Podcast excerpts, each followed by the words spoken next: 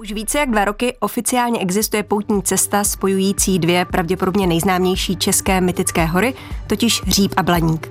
Na Říp se nejvíce poutníků vypravuje na svatého Jiří a ve státní svátky. Na Blaníku se tvoří fronty zejména na Silvestra, kdy odtud lidé vysílají prozby k novému roku a k bájným rytířům ukrytým v hoře. Abychom lépe porozuměli tomuto fenoménu, stojí za to si Blaník zařadit do kontextu dalších mytických míst jinde na světě. Nejde ani zdaleka o jediné nebeské rytíře ukryté v hoře, jak připomene hlavní host dnešního pořadu Václav Cílek. Dobrý den. Dobrý den. Od mikrofonu zdraví Tereza Hrstková. Leonardo Plus.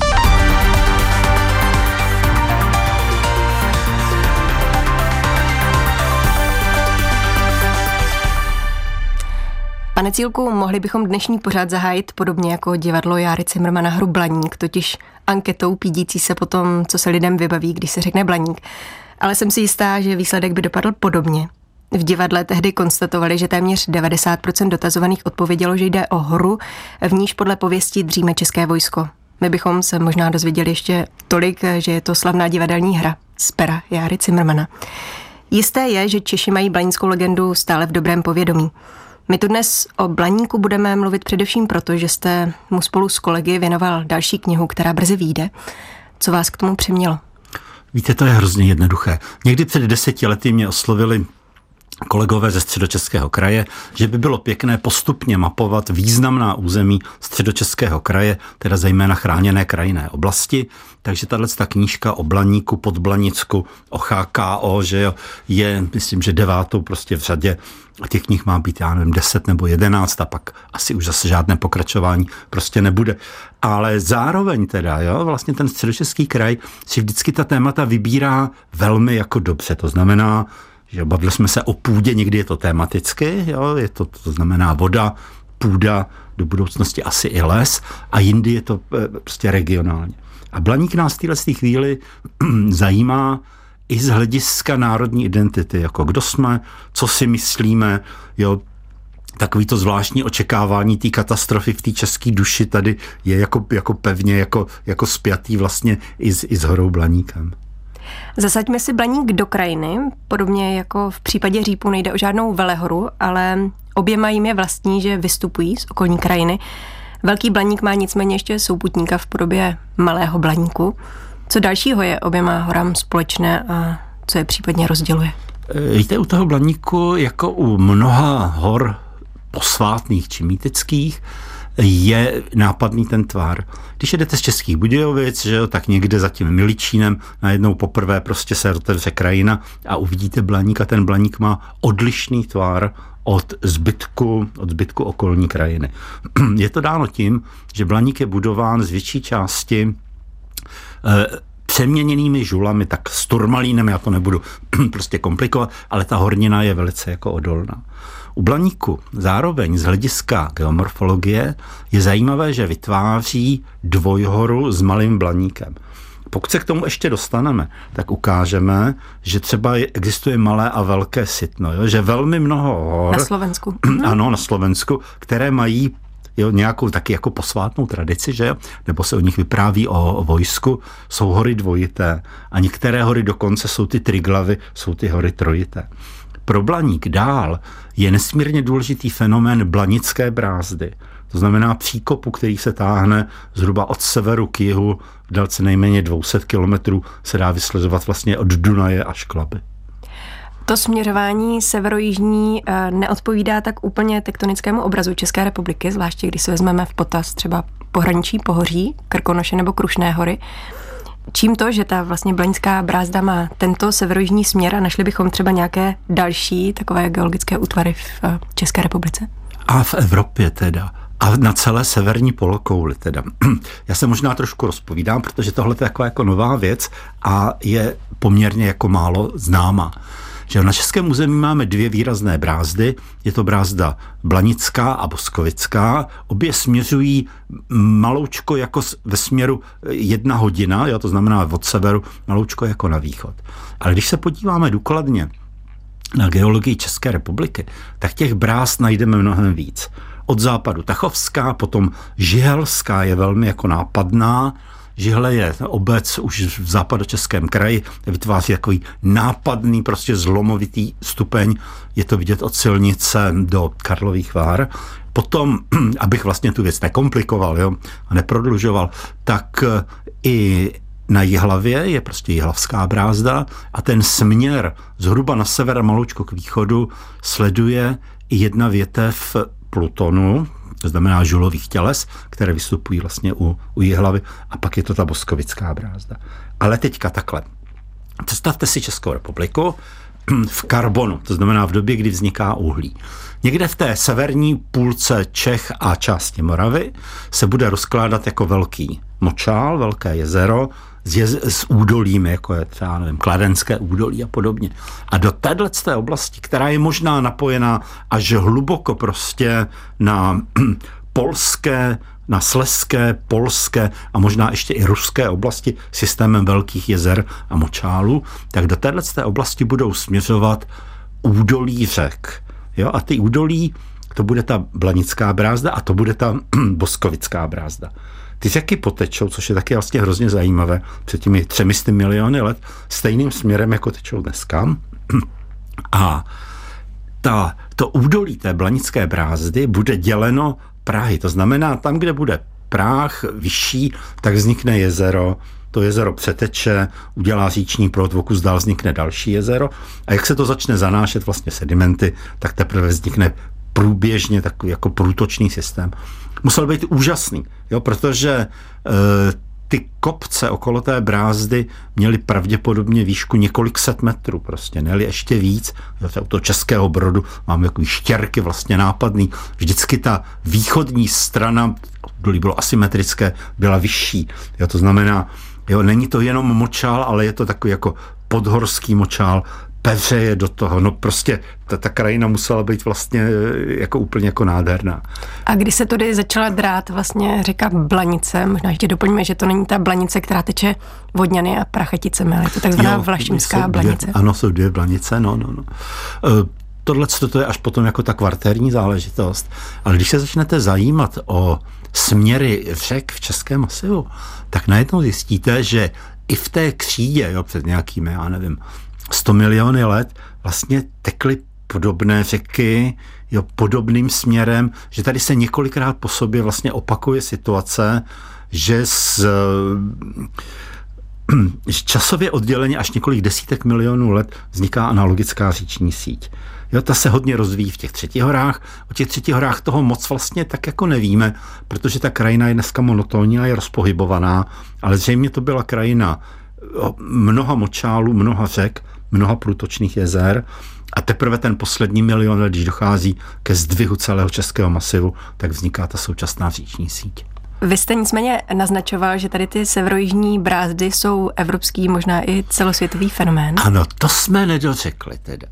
Jo, prostě pro český masiv je jinak jako typický ten směr Šumavy nebo Krušný hor, že ty, ty sudecké a krušnohorské směry, jo, ale najednou tady máme vlastně severojižní směr.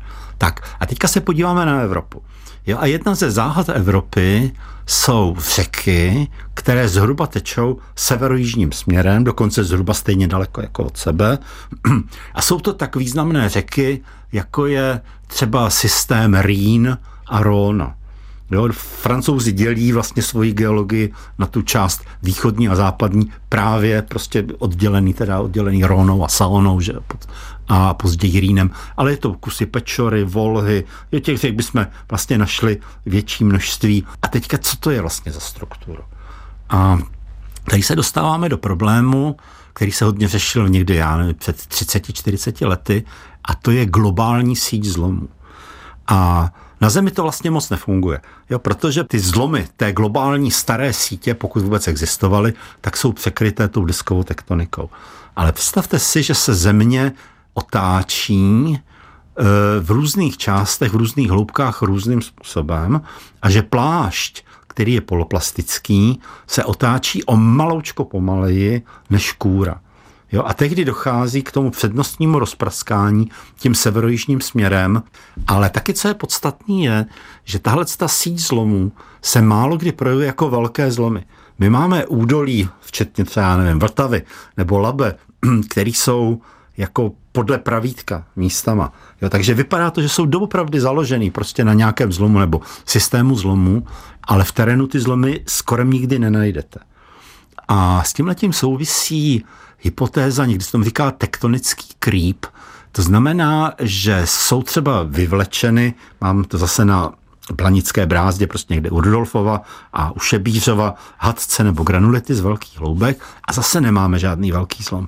A vypadá to tak, že ta hornina je nadrcená vlásečnicovitě, že se pohybuje po milimetrech vlastně nahoru dolů, ale pak to dá celkově vlastně třeba těch 20 kilometrů. A že řeka, která tam později teče, tak tím, jak je trpělivá, jak má hodně času, tak si dokáže najít cestu tou jenom o něco méně pevnou horninou, tím tektonickým mikrokrýpem vlastně jako postiženou a tím potom vznikají třeba ty severojižní směry. Pro ty eh, brázdy a prolomy třeba už eh, ve zmiňovaném povodí Rýnu nebo Rhony jsou typické hm, teplé prameny, zemětřesné roje, anebo také vlastně rudní ložiska. Setkáme se s něčím takovým také v té eh, Blanické brázdě? Podobně jako na všech těchto těch evropských brázdách, a které jsem popsal, a mnohých, který jsem nepopsal, tak v okolí máme ta rudní ložiska, tak vlastně na systému zlomu Blanické brázdy asi možná je nejzajímavější to ložisko Roudné, které bylo několikrát teďka monograficky zpracováno panem Zemkem a to bylo ložisko, které ve 20. století představovalo velmi zajímavé a výnosné, těžili to Britové teda, ložisko zlata. Tam byl ještě základ nějaká středověká těžba a spekuluje se právě o možnosti, že tohleto ložisko, které je vzdálené něco jako hodinu a kousek pěší cesty vlastně od toho blaníku, může mít i nějaký vztah k blaníku. Posloucháte Leonardo Plus. Setkání s vědci a odborníky, kteří umí zaujmout. Každou neděli v 10 dopoledne na Plusu. Podívejme se ještě na nějaké ikonické druhy, které bychom tady v té blanické brázdě našli, ať už teda z pohledu fauny, flory, anebo i geologie. Víte, v okamžiku, kdy my se pohybujeme v oblasti středočeské pahorkatiny, my někdy o tom mluvíme jako o Českomoravské Vysočině, což je jako nepřesný. To znamená o oblasti takových spíš jako nevýrazných kopečků, která je tvořená žuly, ruly, metamorfované horniny. Jo, a obvykle je tahle oblast považována za botanickou Saharu nebo prostě za místo, které je jako velice chudé. Určitě se to nedá srovnat s Křivokláckem, s těmi různými typy vulkanitu nebo s českým krasem, prostě s vápencem. Jo, to znamená, je nutné mít jiná kritéria na lokality na Českomoravské Vysočině a, a jiné prostě v Českém krasu. S tím se jako nedá nic moc dělat. Ehm, z minerálů, které by mohly být ikonické, tak je to ten turmalín. Turmalín tvoří takové černé sloupečky, běžně tak centimetr, někdy dva centimetry velké. Uvidíte je na patnících, vchody do kostelů jsou často prostě obloženy touhletou turmalinickou vlastně, eh, turmalinickou přeměněnou žulou, ortorulou. Zase já to nechci jako komplikovat. Jo, je to prostě stará žula, která vznikla ze sedimentu a ty sedimenty obsahovaly hodně boru a ten turmalin je boroxemičitan. A turmalin je jako, jako hrozně zajímavý minerál, protože v antice si všimli, že když ho zahřejete, tak přitahuje kousky popela. Jo, on má pyroelektrický a piezoelektrický efekt, to znamená, že když ho stlačíte, tak eh, vyprodukuje nějaké malé množství prostě elektrického proudu, který za tohle to může. A dokonce ty turmalíny byly vřezány a ještě v době okolo první světové války z nich byla dělána čidla ponorek, protože oni reagovali na tlak přicházejících vln prostě Jo, a ten tlak šel potom změřit jako elektricky. Jo, takže to je fakt jako takový jako, jako pěkný termín, takový jako hezký minerál je, je prakticky všude je běžný, ale je, je, jako, je hezký, že tenhle ten zvláštní minerál tvoří ten blaník. To se mi vždycky jako líbilo. No, z druhů ze zvířat teda. Asi je to jenom mihule. To je taková jako skoro jako ikonická ryba pro blanici a zároveň teda ta mihula je příjemná tím, že to je indikátor čistoty vod, takže kde je prostě mihula, tak tam, tam je to jako docela dobrý. No a co se týče rostlin, tak vůbec jako nejzajímavější v této oblasti jsou hadce. Teďka, co jsou to hadce? Že? To jsou tělesa takzvaných ultramafických hornin, mají málo křemene, jsou hodně tmaví, mají hodně hořčíku, často niklu, zinku a vytvářejí a pocházejí z velkých hloubek, prostě třeba okolo 20 kilometrů. A tyhle ty hadce vytvářejí hadcové stepy a na těch hadcových stepích běžní kytky nerostou protože to množství hořčíku jim vadí, je prostě pro ně toxický, že jo? A ty hadce zároveň se rozpraskají do kostiček a ty kostičky dobře sají vodu nebo drenují vodu, to znamená, ty stepy jsou suché a toxické pro běžné vlastně rostliny. Takže na hadcích často žijí nebo rostou endemiti, to znamená druhy, které jsou omezeny jenom na to jedno místo a mezi ty typické endemity tato v oblasti patří, vlastně je to úplně endemit kuřička hadcová, jo, abych teďka se zase nespronevěřil prostě botanickému botanikům. A je to taková rostlinka, která vypadá jako vozdík, jako prostě malý karafiát. Je to taková jako prostě malá, hezká, ušlechtilá kytka a místní lidé se ji naučili pěstovat třeba tak, že si dělají doma hadcové skalky a tam přenáší tu kuřičku, jo, zase probíhnou tam celý velký záchranný program. Ale spíše to o tom pro mě, že když se začtete do života myhule nebo prostě kuřičky, tak objevíte prostě zajímavé vztahy.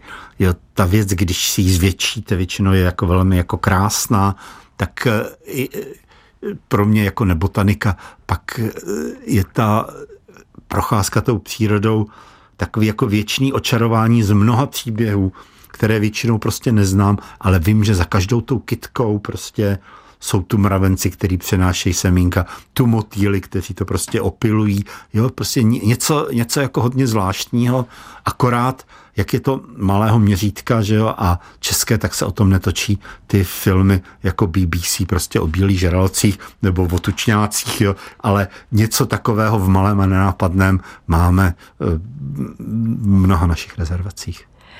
Zastavme se teď ještě u toho osídlení eh, lidského. Co nám říkají archeologické nálezy o nejstarším osídlení Blaníku a jeho okolí? Eh, tenhle ten kraj je archeologicky velice chudý.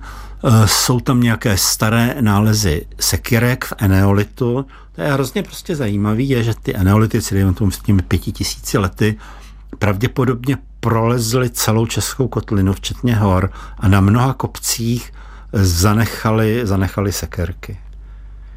Jo, zdá se, že to jsou prostě votivní dary a je to možný taky, že prostě jako násobili sílu hory silou té sekery schopné podseknout strom.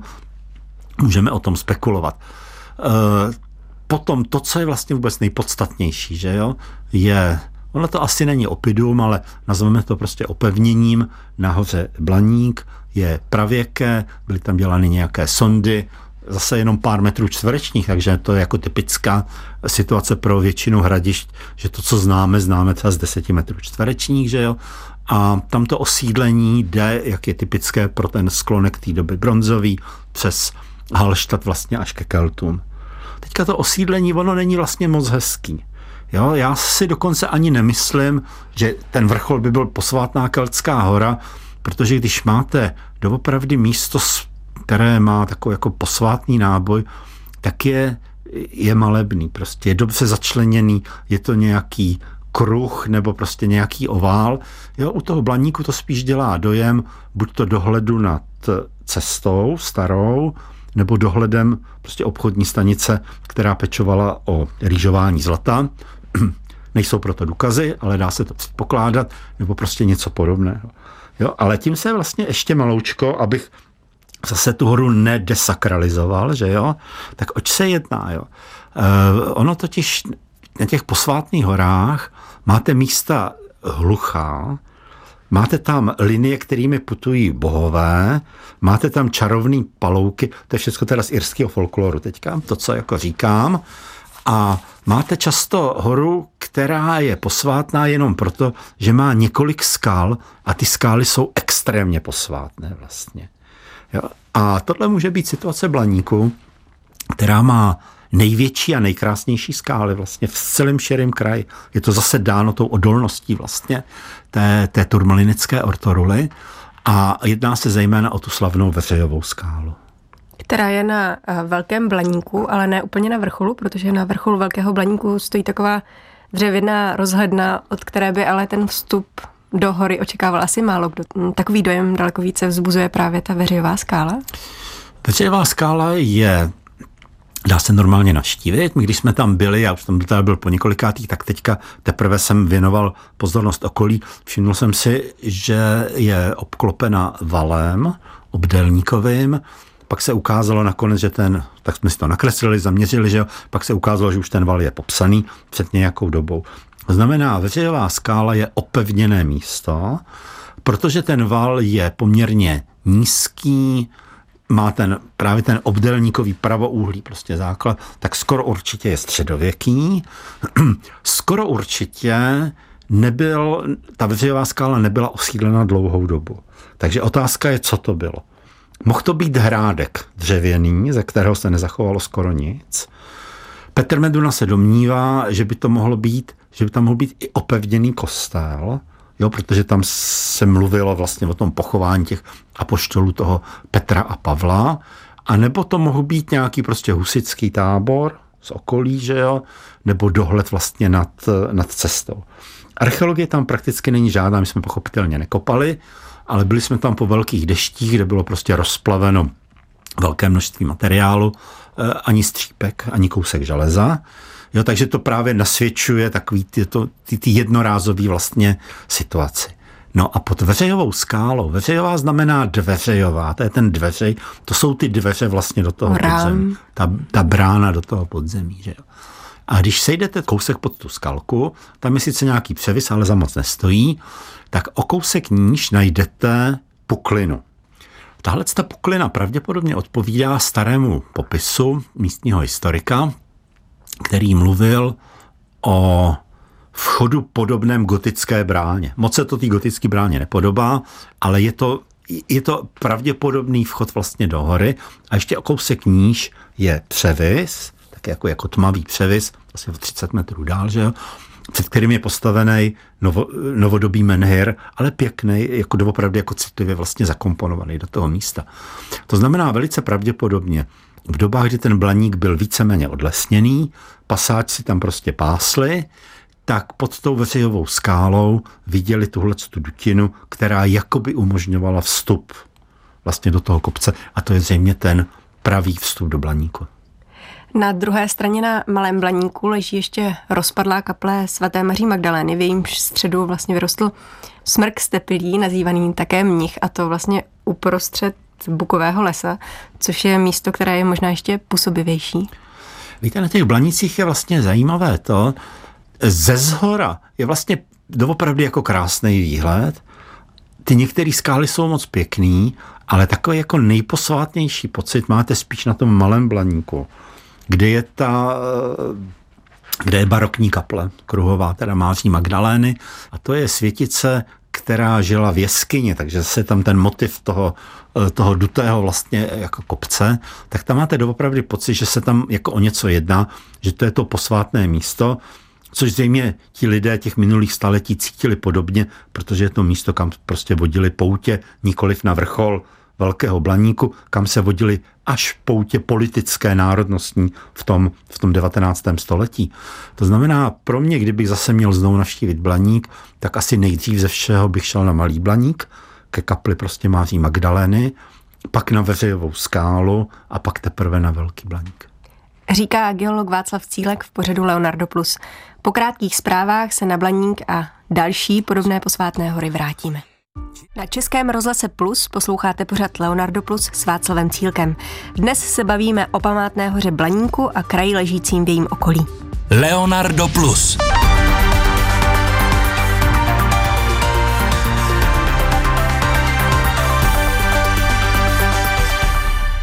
Během 19. století se Blaník stal jedním ze symbolů vzmáhajícího se českého národního hnutí. Kámen z Blaníka byl vsazen i do základu Národního divadla, což jenom potvrzuje jeho bájný význam. Samotný blanický mýtus se ale poprvé objevuje s největší pravděpodobností už v 15. století. Jeho historii připomíná ředitel muzea Podblanicka Radovan Cáder. My úplně přesně nevíme, kde jsou původy, počátky té pověsti. Víme jen, že se nevztahuje určitě, nebo nevznikla určitě přímo na, jaksi v okolí hory Blaník, protože podobných pověstí známe z eh, Evropy více. Každopádně k Blaníku se začaly jisté mytické a bájné zkazky vázat již eh, v dobách nejstarších, máme je doloženy už ve středověku, takže víme například, že se Blaník jako místo, kde je e, jistý náboženský blouznivec se tam vyskytoval, tak se objevuje například i v kázáních mistra Jana Husa, případně tedy pražského arcibiskupa Zbyňka Zajíce z Házenburku. A od toho středověku vlastně se táhne e, jako červená nit kolem toho Blaníku ta mytičnost, to, že Blaník není horou obyčejnou.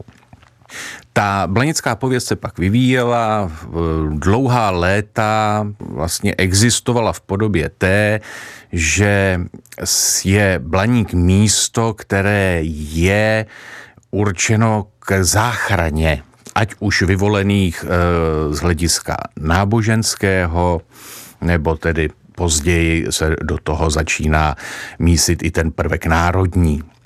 Nicméně až do konce 18. století to bylo velmi, velmi takové obecné. Ten blaník se v této podobě vyskytuje v různých sibylinných proroctvích a v proroctvích slepého mládence. Ale teprve na konci toho 18. století se začíná dostávat ta pověst do širšího povědomí. A jako u spousty jiných věcí je hezké to, že typicky dnes, typicky národní českou pověst, vlastně tehdy se spopularizoval pražský Němec, pan Schiffner, který vytvořil takovou báchorku o jezdcích spících v Blaníku, která byla úplně ahistorická a, a s tou dnešní podobou té pověsti neměla mnoho společného.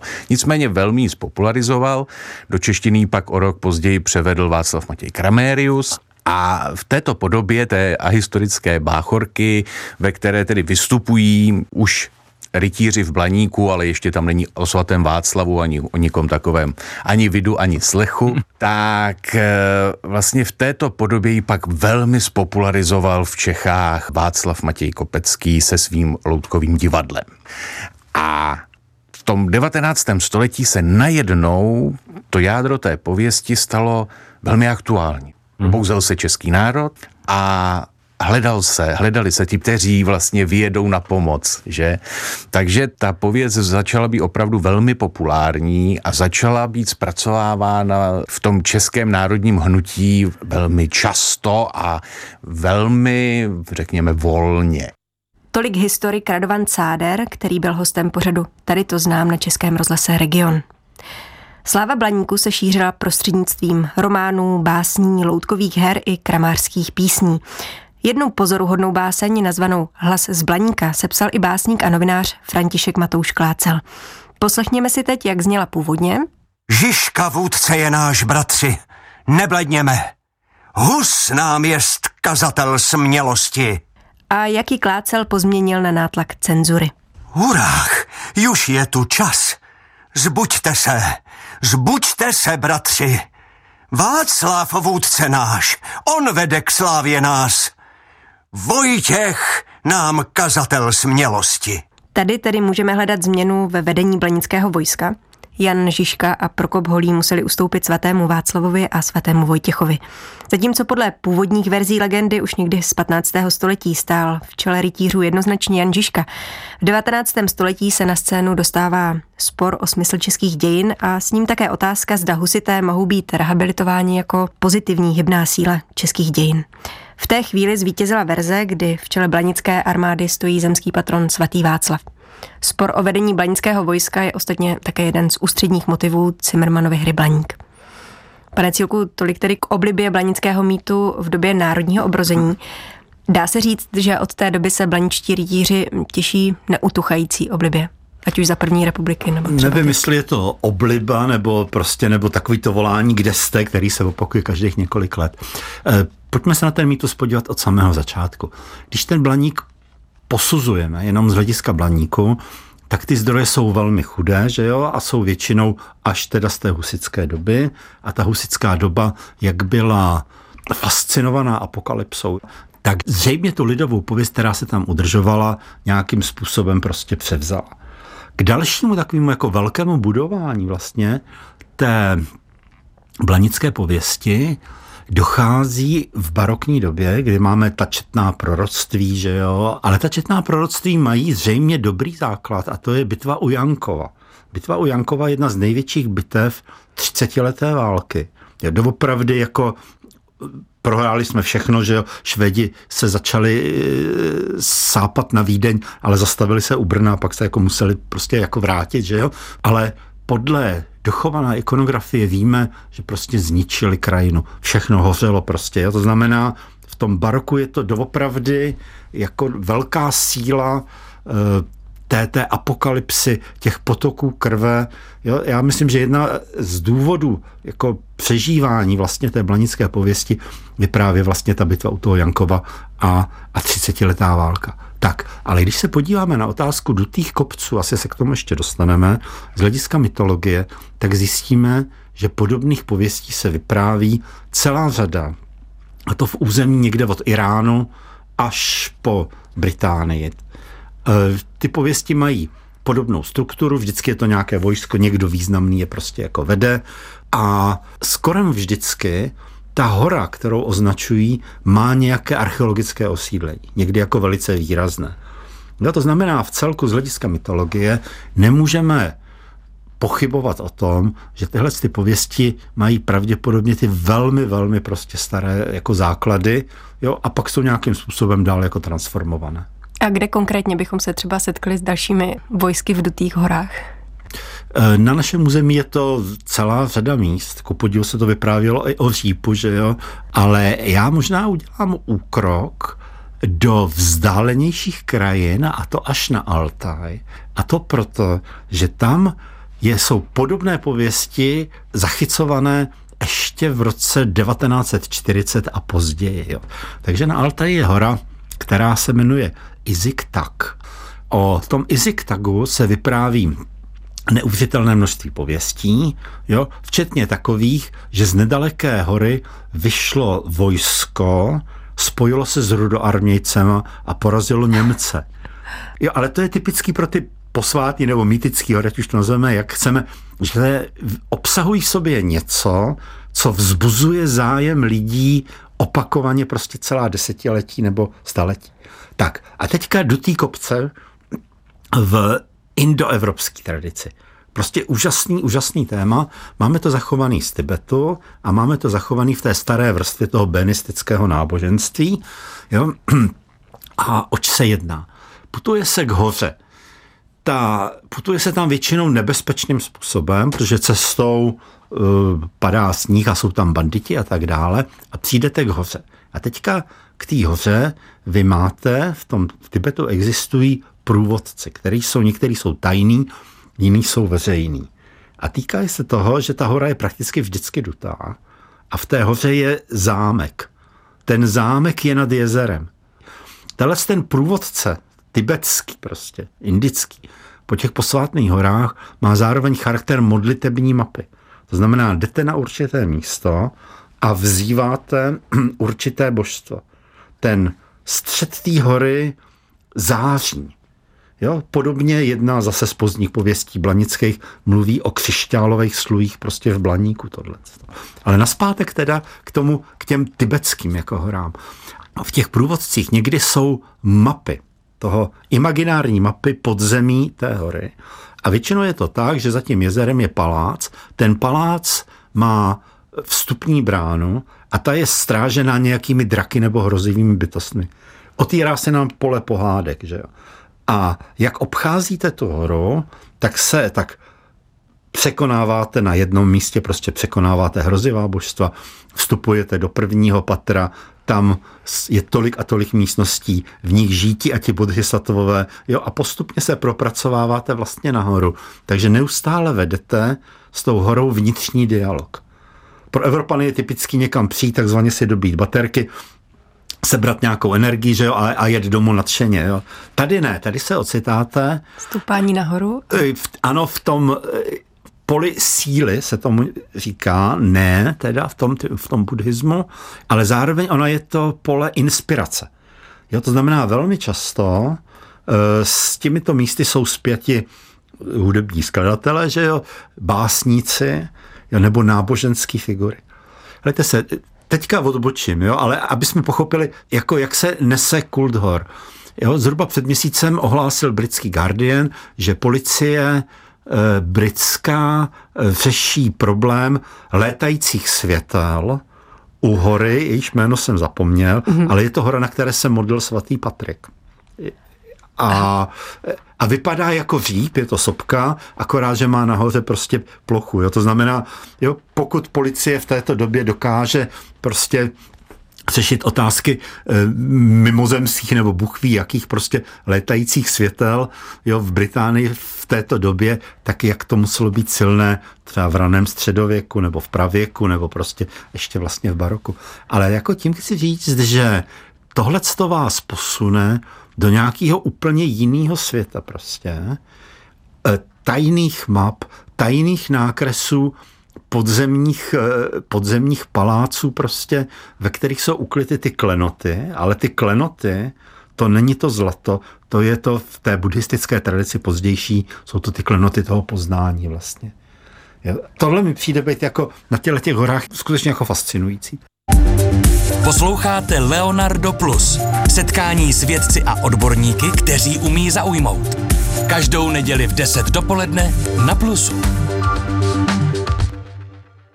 Vy jste hned při pátrání po té tradici do těch hor skočil na Altaj a do Tibetu, ale možná tady zmiňme, že podobné eh, do té hory, ve kterých dlí ti vojáci, eh, bychom našli i v Německu, konkrétně třeba horu Kivhojzer v Durinsku, mm-hmm. Hochtron v Bavorsku a nebo už zmiňované Sitno na Slovensku. Tak já budu přízemnější a zeptám se vás tady na ty naše okolí. Sitno je fascinující hora a Já bych nejradši viděl poutní cestu nejenom teda z Řípu na Blaník, ale z Blaníku na Sitno. Umím si představit, kudy by vedla. Uh, sitno, sitno, zdaleka tě vidno, že slovenská národní písnička, to znamená zase Blaník, zdaleka tě vidno, řík taky zdaleka tě vidno, že jo, takže je to, musí to být hora prostě nápadná. Pro sitno je typické to, že ono leží pod velmi starou cestou, která směřuje od Ostřihomy, Eh, maďarské, jo, což je původně za prvé keltská pevnost nad Dunajem, za druhé je tam velkomoravský kostelíček, až teprve později přibyla nedávno ta vlastně velkomaďarská bazilika, která překryla jak Kelty, tak, tak původní slovanské osídlení. Tam vedla vlastně stará cesta. Kusy té staré cesty byly střeženy valem. To je další fascinující záležitost, protože v délce 60 kilometrů se táhne obraný val asi z 5. století. Není to úplně jasné, je to možná obrana proti, proti Hunům až pod Sitno. V Sitno, že jo, Sitno nahoře je pravěké hradiště, za ním už je teda Bánská šťavnica, z doly jo, se zlatem, se stříbrem. A Sitno je taky dvojhora vlastně. Jo, a ta otázka té dvojhory má musím říct, jako problematická jako řešení. Nicméně, jo, nejstarší záznamy o dvojhoře pocházejí ze staré Mezopotámie. Helejte se, proč já o tom mluvím jako o možné analogii a zároveň se toho straním, je to, že v průběhu toho eneolitu, který byl zhruba v období já nevím, egyptských, nejstarších egyptských pyramid, nebo prostě Mezopotámie, ti lidé hodně putovali. My tady máme velký prostě migrace. To znamená, není vyloučeno, že část těch tradic se zachovala a na druhou stranu archeologicky se to nedá dokázat. To znamená, je to napůl pohádka jo, a napůl vlastně hypotéza, ale nicméně prostě je zajímavé, kolik posvátných hor právě jsou dvojhory. No, A představa byla taková v té staré Mezopotámii, že mezi těmi dvěma horami je sedlo. A v tom sedle je vchod do podzemí totiž. Jo, takže nějaká takováhle paralela by tam asi jako mohla být. Jo, pozoruhodné je to, že když navštívíte jak Sitno, že jo, tak, tak Blaník, tak z některých úhlů se navzájem podobají, přestože to Sitno je vysoký tisíc metrů prostě. Jo, a v okolí zase byly nějaké ty depoty, že jo, a posvátné kopečky a podobná záležitost. Takže to je taková jako bratrská, jako prastará hora, že. A jakou roli hraje Sitno, řekněme, v té slovenské mytologii? V té slovenské mytologii je to složitější záležitost, protože to samotné Sitno leží na samé hranici, tuším Maďar Orsák se to jmenovalo, to znamená území, které bylo zabráno Maďary na začátku druhé světové války jako klasické maďarské území, kde se taky většinou mluvilo maďarsky. Helejte se, tu krajinu chce navštívit. Já to neumím vlastně popsat, jo? ale jsou prostě místa, kde se opravdu propadáte do nějaké neolitické minulosti, téměř jako balkánského typu, kde těch kultur je prostě obrovské množství, kde jsou nalézány sošky venuší, tedy hliněných venuší, nebo sošky bíků. A teďka nad tím je to sitno vlastně. Jo? A je to také místo, do kterého Slováci vkládají své naděje ve chvílích, kdy bude nejhůř. Ale se já myslím, že ne. Jo, právě proto, že to sitno mělo tu smůlu, že ono vlastně kulturně leží mezi maďarskými, původně maďarskými nížinami a těmi hornickými městy, které jsou mezinárodní, které jsou do značné míry německé, ale taky tyrolské, alpské, saské. To znamená, že ty jsou nositeli vlastně jiné kultury ta, ta hornická města, ta horní města Slovenska pak se hrála velkou roli za 19. Eh, století za slovenského obrození, protože prostě na nich byly ty nejlepší školy, protože ty doly byly nejhlubší, rybníky byly nejsložitější, to znamená hornická města Slovenska do sebe nasávala vlastně ty, ty nejlepší duchy celého Slovenska nebo rakouské monarchie, že jo, nebo tohleto, takže nakonec se tam objevují i ty, ten Jan Boto, že jo, takový ty, ty, ty, ty okrsky toho, toho nového slovenského uvažování vlastně o světě, ale vlastně historicky to sitno je, je hrozně málo slovenský. Už jsme tu zmínili Kelty a vy jste vlastně vyprávěl i historku o hoře svatého Patrika tak eh, by bylo na místě možná připomenout ještě takzvané Ace Sheet, což znamená mocnosti hor, které nacházíme především v severoirských legendách. Jo, to kdybych věděl, co tohle to znamená. To jsou prostě ta velká mystéria. Ale pojďme se na to podívat jako z jiné strany. Kde máme zachovány nejlepší tradice o předkřesťanském vnímání světa? Je to na dvou místech. Je to Irsko a je to Island. Jo, vždycky nějaký třeba 9., 8., 9., 10. století. A je to proto, že na obou místech křesťanství přichází přátelským způsobem a splývá s místní tradicí. Jo, je to hodně patrné na těch islandských ságách, že tam ty rozbory jsou docela jako, jako pěkné. Kdo chtěl, tak to křesťanství mohl přijmout. Zpočátku, kdo nechtěl, nemusel, ale nesměl to dělat jako vlastně veřejně.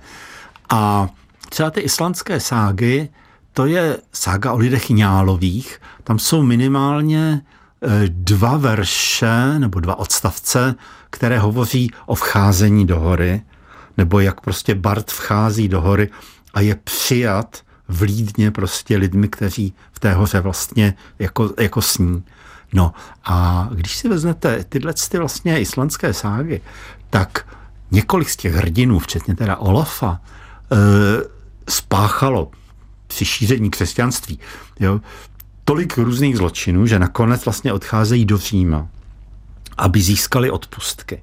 A když se podíváte, kudy oni šli do toho Říma, oni mohli jít buď to tou západní cestou přes tu Francii, ale nejrychlejší bylo odjet lodí do Aquileje a jít normálně rovnou na sever, Jo, to znamená, eh, hrdinové islandských sák mohli jít okolo Blaníku, kde vede prostě stará cesta.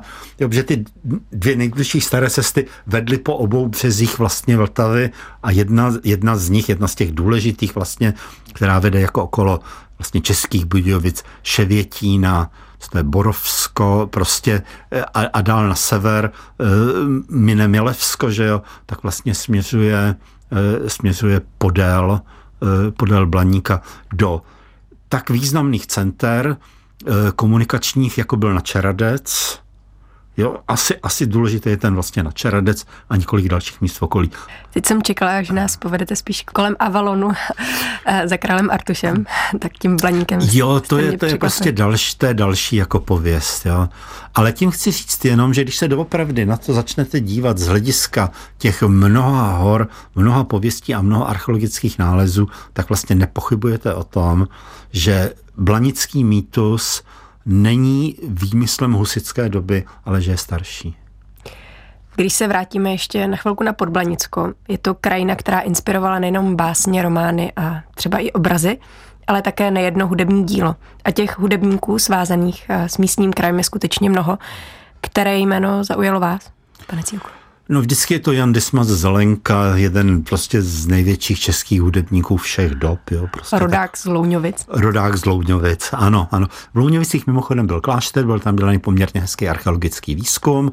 E, klášter je původně ještě teda jako románský a není vyloučeno, že do těch Louňovic byl lokalizován ze dvou důvodů. První byla přítomnost té staré cesty, ale druhá byla nutnost christianizovat tu krajinu, toho Blaníka, kde já teda tuším nebo se domnívám, že existovaly ty posvátné skály spíš než posvátná prostě hora. E, nedaleko působil nebo pobýval nějakou dobu, že Richard Wagner a nedaleko od Richarda Wagnera o několik let jindy e, sbíral své folklorní e, zkušenosti Bedřich Smetana. Jo, ale aby jsme to nerozptilovali se vlastně těmi dalšími jmény, tak Jan Dismas Zelenka ční doopravdy jako obrovský, jako velikán. A zase, kdybychom byli buddhisté, tak bychom spekulovali nakonec, nakolik mládí prožité pod posvátnou horou, které má to pole síly a inspirace, ho mohlo ovlivnit, byť vlastně on pak v Čechách už moc nepůsobil. Poslechněme si na závěr ještě ukázku z Cimrmanovy hry Blaník. A to ve chvíli, kdy se učitel dějepisu Chvojka chystá k návratu z hory. A já, abych šel, jenomže vás ještě ruším, páni rytíři, ale až já přijdu zase do školy a budou se mě zase ptát, jsou tam a, a, a přijedou někdy, co já mám o tom vašem blaníku říct? Řekni jim, děti, je to noclehárna. To ne, ne, já jim řeknu asi tolik. Máme své české vojsko, je dobře vyzbrojeno, dobře vycvičeno, bedlivě sleduje, co se v Čechách děje a čeká, až bude národu nejhůře. Říkám to dobře? Dobře to říkáš. A ještě jim řekni, že nikdy nebylo tak zle, aby nemohlo být hůř. Tolik úryvek ze závěru Cimrmanovy hry Blaník. Co podle vás vypovídá pověst o Blaníku a blanických rytířích o české národní povaze? Úplně všechno. Jo, to znamená, najdeme tam patos, očekávání konce, najdeme tam srandu, e, najdeme tam mm, národní tábory, e, výlet Václava Klauze nahoru v době, kdy jsme vstupovali teda do, do Evropské unie, e, manifest Daniela Landy, jo, to znamená, je to, Blaník se chová tak, jak se má chovat správná mýtická hora, to znamená velké množství různých inspirací, ale zároveň i sporů. Jo, není to bezpečná hora, mýtické hory nejsou nikdy bezpečné hory, jo, ale jsou to hory, okolo kterých se točí emoce, možná ani ne historie, ale právě ty proudy vlastně té imaginace a v každém případě já si myslím, že Blaník je ta hora, která teprve to hlavní nebo to důležité nám řekne. Nejen na Blaníku, ale i na dalších posvátných a mytických místech se šíří různé přírodní kulty a svatyně, anebo se třeba i vstyčují menhiry, tak se to stalo i na Blaníku. Jak myslíte, že by se mělo s podobnými místy zacházet? V posledních deseti nebo dvaceti letech se začíná hodně projevovat taková ta novodruická nebo novopohanská vrstva. Někdy se projevuje šťastně, někdy nešťastně. Jo, v každém případě je důležité si uvědomit, a to je podle třeba antických, no vlastně pravěkých vzorů, že většina těch skutečně posvátných míst byla malá a nebyla moc zvýrazňovaná. Jo? U nás je to tak, že přijde jedna parta, postaví si menhir, přijde druhá parta, postaví menhir prostě o kousek dál a pak ještě k tomu něco dodají prostě. To je jako nepříjemný. Jo, ta místa je dobrá jako zvýrazňovat. Na Malém Blaníku je moc hezká dřevěná socha keltského bojovníka nebo modrce, ono to tam jako splývá. jednak tam patří, jednak je vkusná a jednak se rozpadne časem, jo? takže to má význam. Další věc je kladení různých prostě obětin. E, když už ano, chci zanechat stopu, tak aby ta stopa nebyla trvala a aby s tím místem splynula. E, že jo, já sám fandím všem e, křesťanům, novopohanům a já nevím, buddhistům a tak dále, jo, ale to náboženství nebo ty nauky dokážou být taky prostě hodně nevkusné. Dnešní Leonardo Plus končí. Já se v tuto chvíli s Václavem Cílkem loučím a děkuji za dnešní výpravu na Blaník a do Podblanicka. Děkuji a naslyšenou. Naslyšenou. Příjemný poslech příštího Leonarda Plus i všech dalších pořadů Českého rozhlasu přeje Tereza Hrstková.